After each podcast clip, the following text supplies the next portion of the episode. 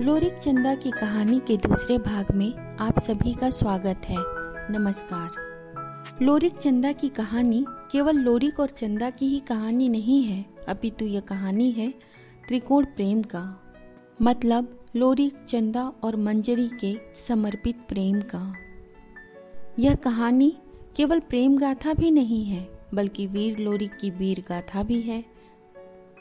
वैसे तो ये कहानी मध्य भारत के साथ साथ उत्तरांचल, पश्चिम बंगाल में भी काफ़ी प्रसिद्ध है। परंतु आज मैं आपको लोरिकायन का एक छोटा सा अंश सुनाती हूँ। मंजरी, अगोरी के रहने वाले मेहर नाम के ही एक अहीर की बेटी थी, जिस पर अगोरी के राजा मोलागत की निगाह थी, जिसके बारे में कहा जाता है कि वो बेहद अत्याचारी था। जब मेहर को बेटी के प्यार का पता चला तो वो भयभीत हो गया, क्योंकि उसे मोलागत के मंसूबों का पता था। मेहर ने लोरिक से तुरंत संपर्क किया और तत्काल ब्याह करने को कहा। रक्त की नदी पार करके लोरिक की बारात पहुँची। माँ काली के भक्त लोरिक की शक्ति का अंदाज़ा इस बात से लगाया जा सकता है कि उनकी तलवार पचासी मन की थी। युद्ध में वे अकेले हज़ारों के बराबर थे। लोरिक को पता था कि बिना मोलागत को पराजित किए वह मंजरी को विदा नहीं करा पाएँगे। युद्ध की तैयारी के साथ बलिया से बारात सोन नदी तट पर आ गई। राजा मोलागत ने तमाम उपाय किए कि बारात सोन नदी को पार न कर सके, परंतु बारात नदी पार कर अगोरी किले तक जा पहुँची। भीषण युद्ध हुआ, रक्तपात हुआ। इतना खून बहा कि अगोरी से निकलने वाले नाले का नाम ही रुधिरा नाला पड़ गया और आज भी लोग इसे इसी नाम से जानते हैं। लोरिक ने अपनी तलवार से मोलागत और उसकी सारी सेना और उसके अपार बलशाली इंद्रावत नामक हाथी को भी मार दिया। आज भी हाथी का एक प्रतीक पत्थर किले के सामने सोन नदी में दिखाई देता है। लोरिक के साथ मुलागत और उसके कई मित्र राजाओं से हुए युद्ध के प्रतीक चिन्ह भी किले के आसपास मौजूद हैं।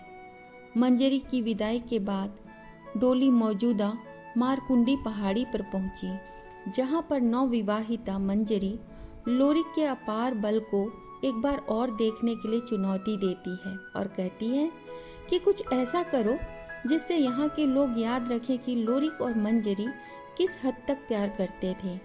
लोरिक ने पूछा कि बोलो, मंजरी, ऐसा क्या करूँ?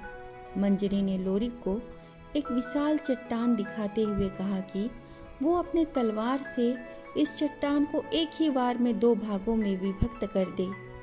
लोरिक ने ऐसा ही किया और अपनी प्रेम परीक्षा में पास हो गया। उस अद्भुत प्रेम का प्रतीक, वो खंडित शिलाखंड आज भी मौजूद है।